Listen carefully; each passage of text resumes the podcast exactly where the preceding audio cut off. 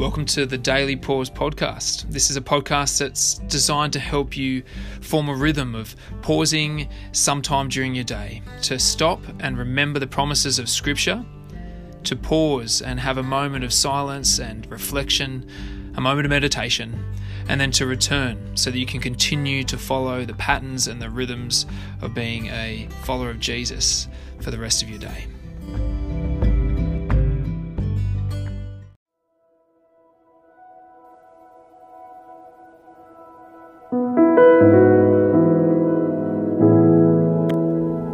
Welcome to the Daily Pause. Uh, it's Wednesday, and today we return to another passage we heard last week.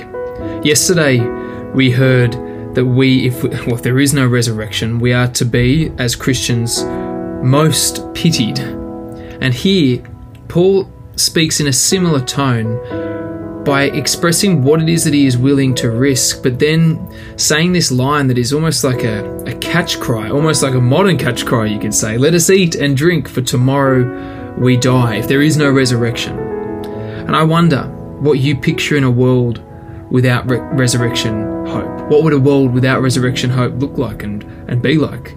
See, many have this hope, as in have resurrection hope, and live like there is none. Many have this hope and don't believe in Jesus. They see that there has to be some sort of resurrected life. Because life is something we all long for, isn't it? One thing I've loved about slowly working through 1 Corinthians 15 is that as I've contemplated that, this longing that we have, to know that life is found in Jesus, where all good things are found, is a great comfort.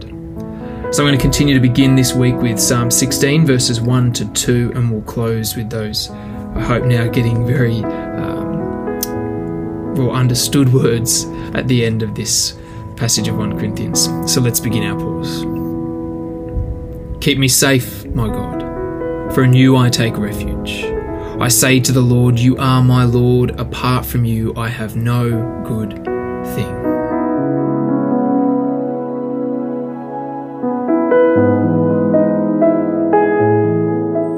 Now, if there is no resurrection, what will those do who are baptized for the dead? If the dead are not raised at all, why are people baptized for them? And as for us, why do we endanger ourselves every hour? I face death every day, yes, just as surely as I boast about you in Christ Jesus our Lord. If I fought wild beasts in Ephesus with no more than human hopes, what have I gained? If the dead are not raised, let us eat and drink, for tomorrow we die. Do not be misled. Bad company corrupts good character. Come back to your senses as you ought, and stop sinning. There are some who are ignorant of God. I say this to your shame.